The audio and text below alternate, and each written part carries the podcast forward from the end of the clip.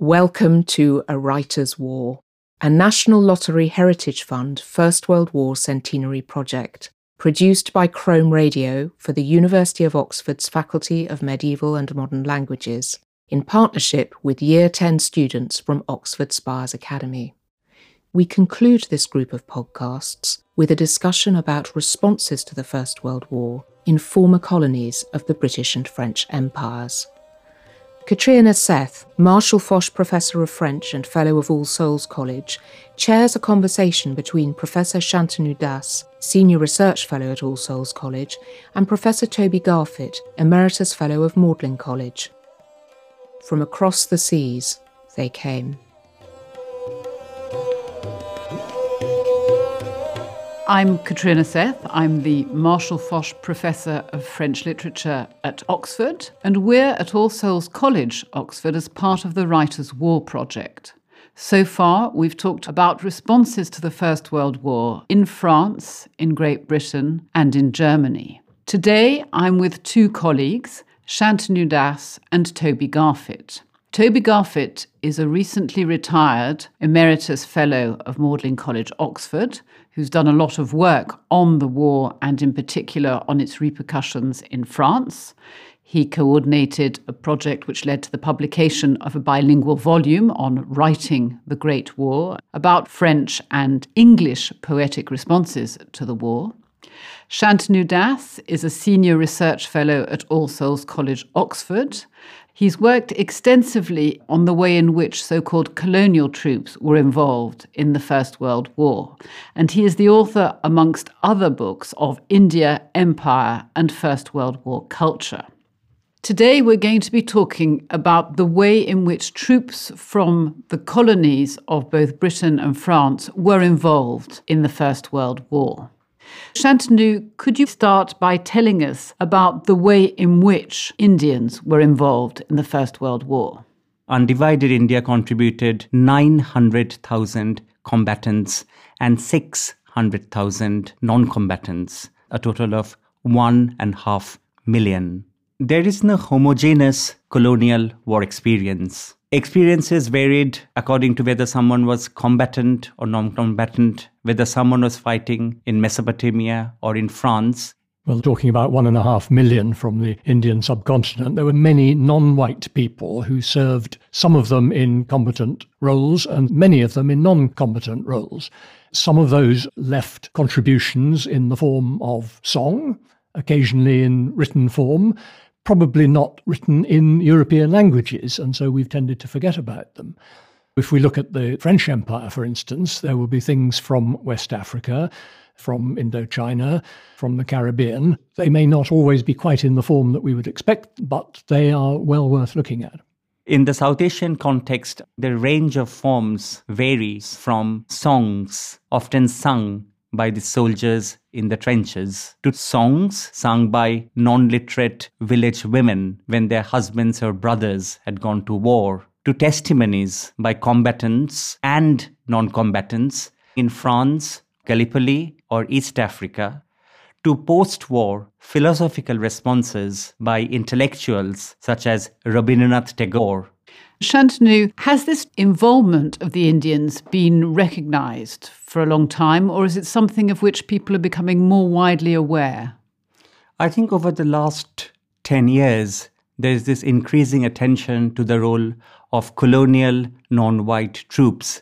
Between 1914 and 1918, hundreds of thousands of Asians, Africans, and Pacific Islanders were voyaging to the heart of whiteness, France and Flanders, and beyond Mesopotamia, East Africa, China, Persia, Gallipoli, Egypt to take part in the war. Many of these men from the so called colonies of British, French, and German Empire were highly literary but often non literate. And this distinction is crucial. Often in the villages, of undivided India, there was this tradition of songs, prayers, chants. So, our understanding of what constitutes the literary needs to be reframed. certainly the forms that were adopted varied enormously. Shantanu's mentioned singing. In many parts of the world, it will have been natural to express a response to war in the form of dance, as in the case of the sinking of the SS Mendi, which we'll talk about in a moment. But evidence, of course, is quite hard to recover. In terms of the sentiments, the striking thing is how different the agenda was from that of the classic European war poet. The conflict is seen in terms of a broader context, sometimes evoking past history, whether colonial or pre colonial, and different points of reference for concepts like heroism.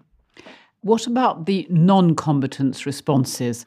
From undivided India, there were around 600 non combatants who were the hands and the feet of the army, as Kipling called them. They bore the double cross, I would say, of both race and rank. And there were also the women. We often talk about our grandfathers' responses to the war, but seldom about the grandmothers. I remember interviewing a Punjabi novelist, Mohan Kahlon, who said that his three uncles were killed in Mesopotamia and his grandmother went mad, clinically mad with grief and their house in Punjab came to be known as the Garod, which means the asylum. So it shows how war trauma reaches the furthest ends of the empire, and often the silent victims are women. You have some family involvement with First World War. One of my great uncles served as a doctor in France between 1914 and 1918. In fact, he had an affair with a French woman being a nationalist, he returned to India, but this French lady didn't want to come to India. When my great uncle got married, she in fact sent some jewelry for his new bride. What is interesting is that his brother in 1930s joined the anti-colonial revolutionaries in Bengal and was beaten to death in Presidency Jail, Calcutta. On my mother's side, I've got another great uncle who served again as a doctor, thankfully, not as a soldier, in Mesopotamia, and in fact got the military cross. But we seldom spoke about them. There was this unease and discomfort to speak about these people in a post independent India. Can you say a little bit more about women's involvement on the Indian side? I think one of the most moving documents I've come across is a letter by a young girl around 9 or 10. She's called Kishan Devi. And she writes to her father serving in Egypt, saying, Daddy, I'm learning how to read and write so that when you send home letters, I can read them out to my mother and we don't have to go to the postmaster to have them read out.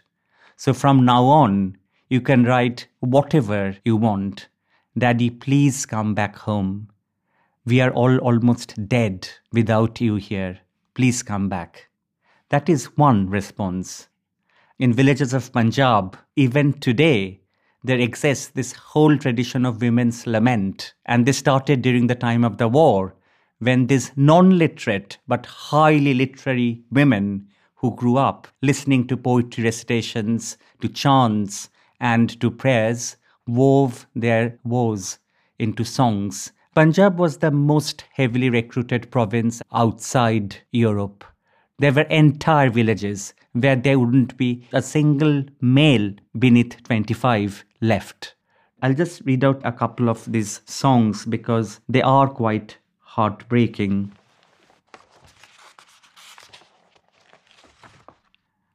The war pains me like hot sand in a cauldron. Every household now has widows. Married men win battles. Tell me, O Firangi, meaning O foreigner, where is this written? Take the bachelors to war, then victory will be yours. Meaning, don't take my husband to war.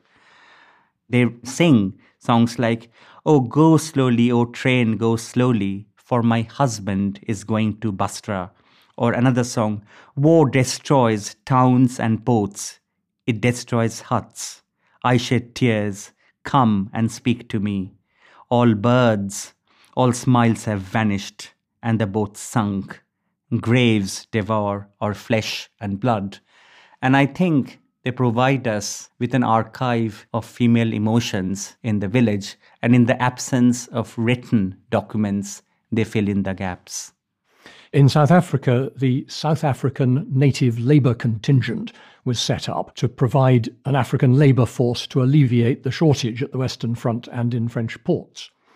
The Xhosa poet and educator Isaac Williams Wauchope is credited with composing the only surviving war poem by a black South African soldier on active service.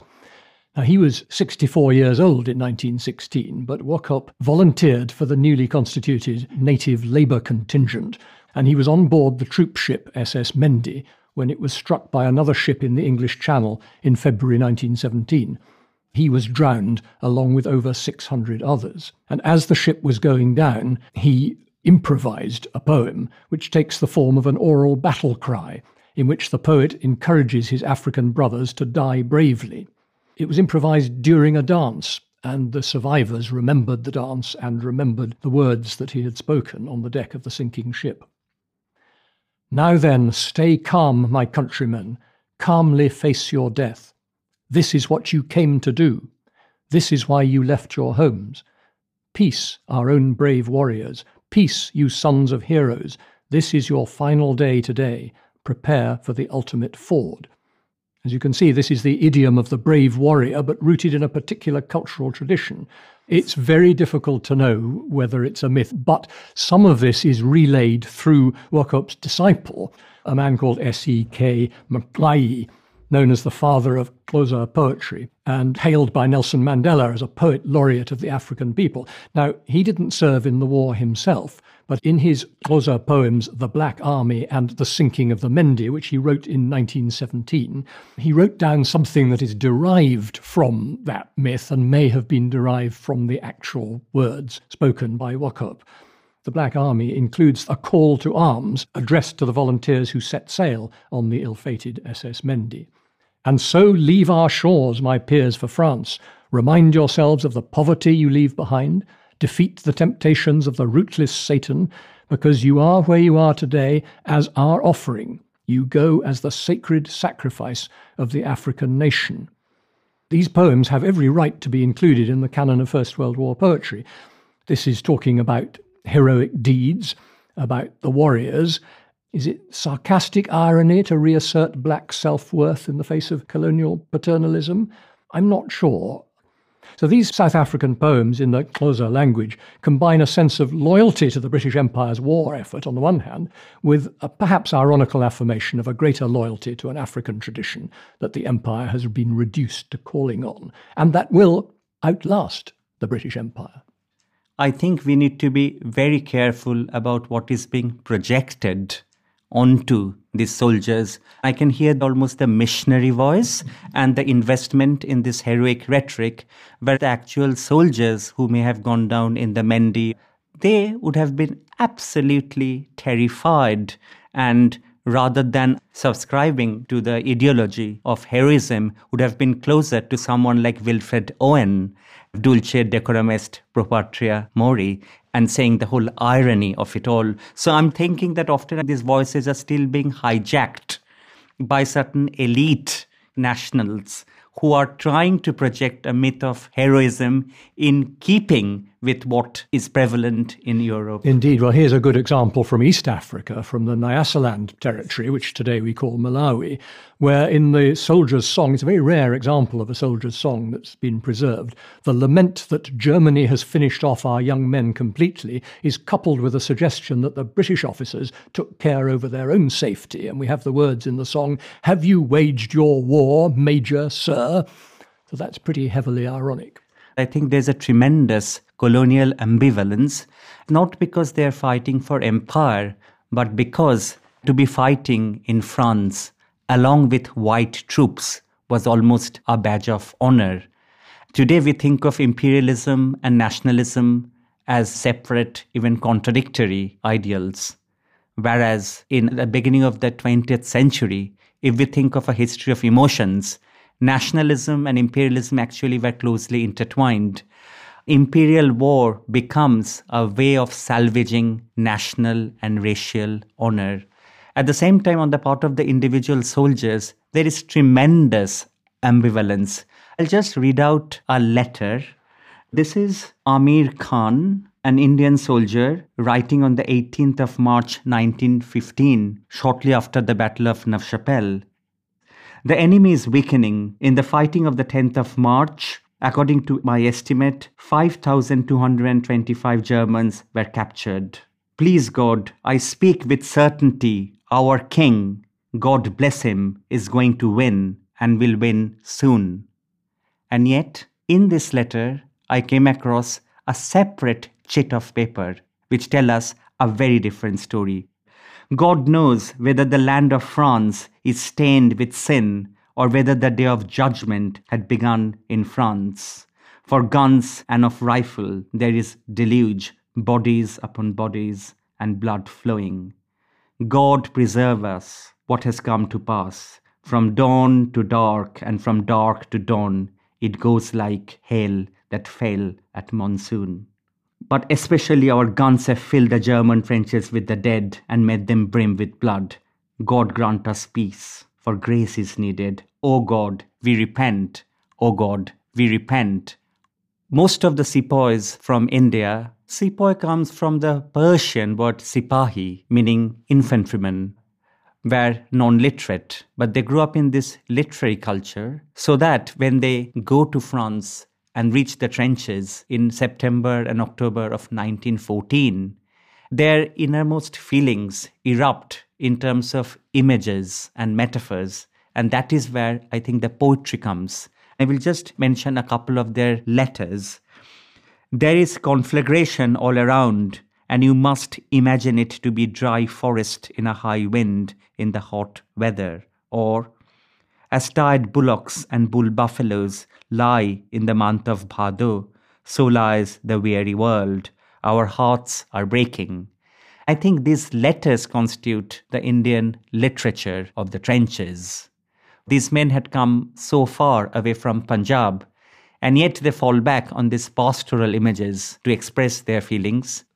I think the most moving piece I have come across is a song by a 22 year old Gurkha sepoy who was taken as a prisoner of war. He was recorded by the Royal Prussian Phonographic Commission just a few days before his death. It's a female lament that this 22 year old Gurkha sepoy called Jas Bahadur falls back on, and I'll just translate a few of these lines. With the rising of the Sisai River, I came, carried in its bubbling flow. We arrived in the country, Germany, at the orders of the British. Listen, oh, listen, gold wearing little girl, at the orders of the British. Listen, oh, listen, gold wearing little girl, the heart cries sobbing. And then he says, Paniko bulbul, yemonko chulbul, the bubbling of the waters, the restlessness of the heart, and it's almost onomatopoeic. Among the songs which are said to have been composed by non European combatants, there's the Chant de guerre des Africains, the Africans' war song. Toby, could you tell us a little bit about this, please? This is the song that in the Second World War, General de Lattre de Tassigny's First Army adopted as the song of their campaign of liberation in 1944. It was composed during the First World War, probably at the Battle of the Marne, and there is a legend, but it's unclear what substance there is to this legend that one of the two composers of the song was a North African Muslim by the name of Bundifala. Now, the wording of this song could be interpreted ironically. I'll just read it to you. En avant, en avant, en avant, c'est nous les Marocains qui arrivons de loin, venant des colonies pour sauver la patrie. So forward, forward, forward, it's us, the Moroccans, later the Africans, who have come from far away, coming from the colonies to save the fatherland. Is that ironical or not? I said that France was the country that was attacked, overrun by German troops, that felt itself to be a victim.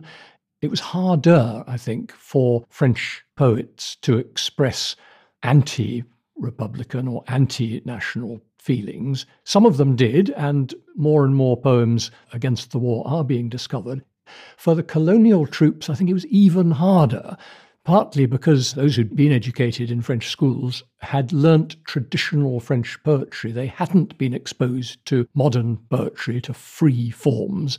They tended to write rhyming verse in traditional metre, expressing traditional sentiments. And so coming to save the fatherland was something that they would expect to say. But we could interpret it after the event as an ironical sense, saying that we are the ones on whom the fatherland depends. And after the war, the fatherland will need us, and they'd better give us some compensation by setting us free. Amongst the most famous writers around in the early part of the century was the Bengali poet Rabindranath Tagore. What was Rabindranath Tagore's view of the war? Tagore in 1914 wrote a few poems that are ambivalent. But from 1915, he was absolutely horrified by the war. For him, the main enemy was not just war, but the idea of nation, which for him was related to empire. And he says, in this terrible war, the West had come face to face with what it had created. And then over 1916 and 1917, he embarks on this remarkable world tour where he lectures across Japan and then gives 25 lectures across America, including at Harvard, Chicago, and in Boston. He speaks to a crowd of 5,000 people. Tagore won the Nobel Prize in 1913, and during the war years, he was perhaps the most famous poet internationally in the way that he was known across South America, Russia, Europe, America. Wilfred Owen, for example, read him in the trenches, and Owen's final words to his beloved mother was a line from Tagore. And then, after Wilfred Owen's death, his mother writes to Tagore saying, Dear Sir Rabindranath, I don't have your address, but I think you're so famous that the letter will reach you. Can you tell me in which poem of yours this line occurs? Amongst the Americans or the Caribbean soldiers, there were also a number of people who I believe reacted against the war in their writing. Yes, one of the most famous war poems from the Anglophone Caribbean is the Jamaican American Claude McKay's sonnet, If We Must Die. If we must die, oh, let us nobly die, so that our precious blood may not be shed in vain then even the monsters we defy shall be constrained to honour us, though dead. O kinsmen, we must meet the common foe. Though far outnumbered, let us show us brave, and for their thousand blows deal one death blow. But in fact, this was written in response to a lynching in 1919. The common foe was not the Germans, but the white mob. So, can this poem still be considered a war poem?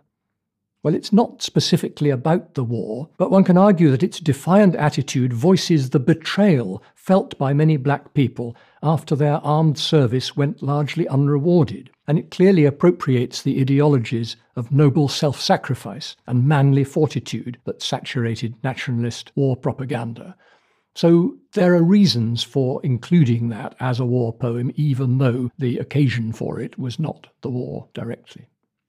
Those 1919 lynchings were also the focus of a celebrated poem by the African American poet Langston Hughes. Along with Claude McKay, he played a prominent part in the new Negro movement of the Harlem Renaissance.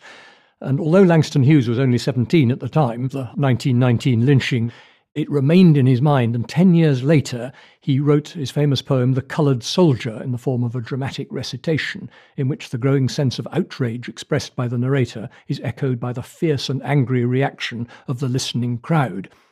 My brother died in France, but I came back.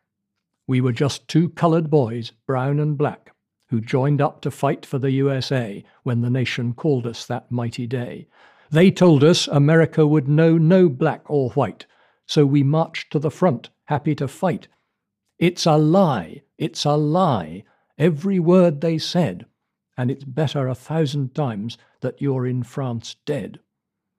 Now, this is a different form of lie from that famously denounced by Wilfred Owen, the old lie, dulce et decorum est pro patria mori. This is a lie that affects not just the business of war in the context of a particular Western society, but a large section of mankind suffering the pernicious effects of a centuries old racism, and for whom the war actually offered a brief deceptive respite from that history.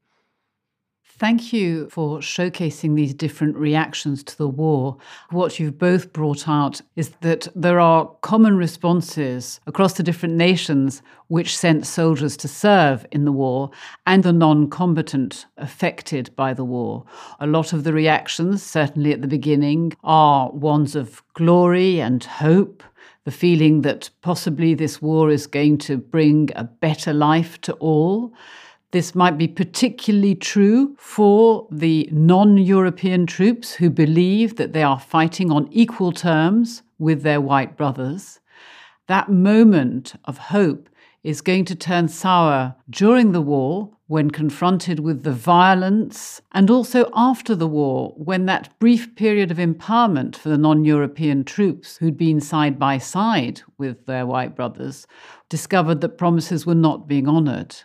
That is true. But as Shantanu reminded us earlier on, there was a lot of ambivalence in the sentiments of the colonial troops, and there's equally ambivalence among critics and readers of these works because it's easy to read them, to hear them through the lens of post Second World War experience. It's easy to read back post war formulations of anti colonialism and political literary self determination into the text. There is something of it. The seeds are there, but perhaps it's not as developed as it will become later on. In any case, we're reminded how painfully narrow our habitual perspective on war poetry is.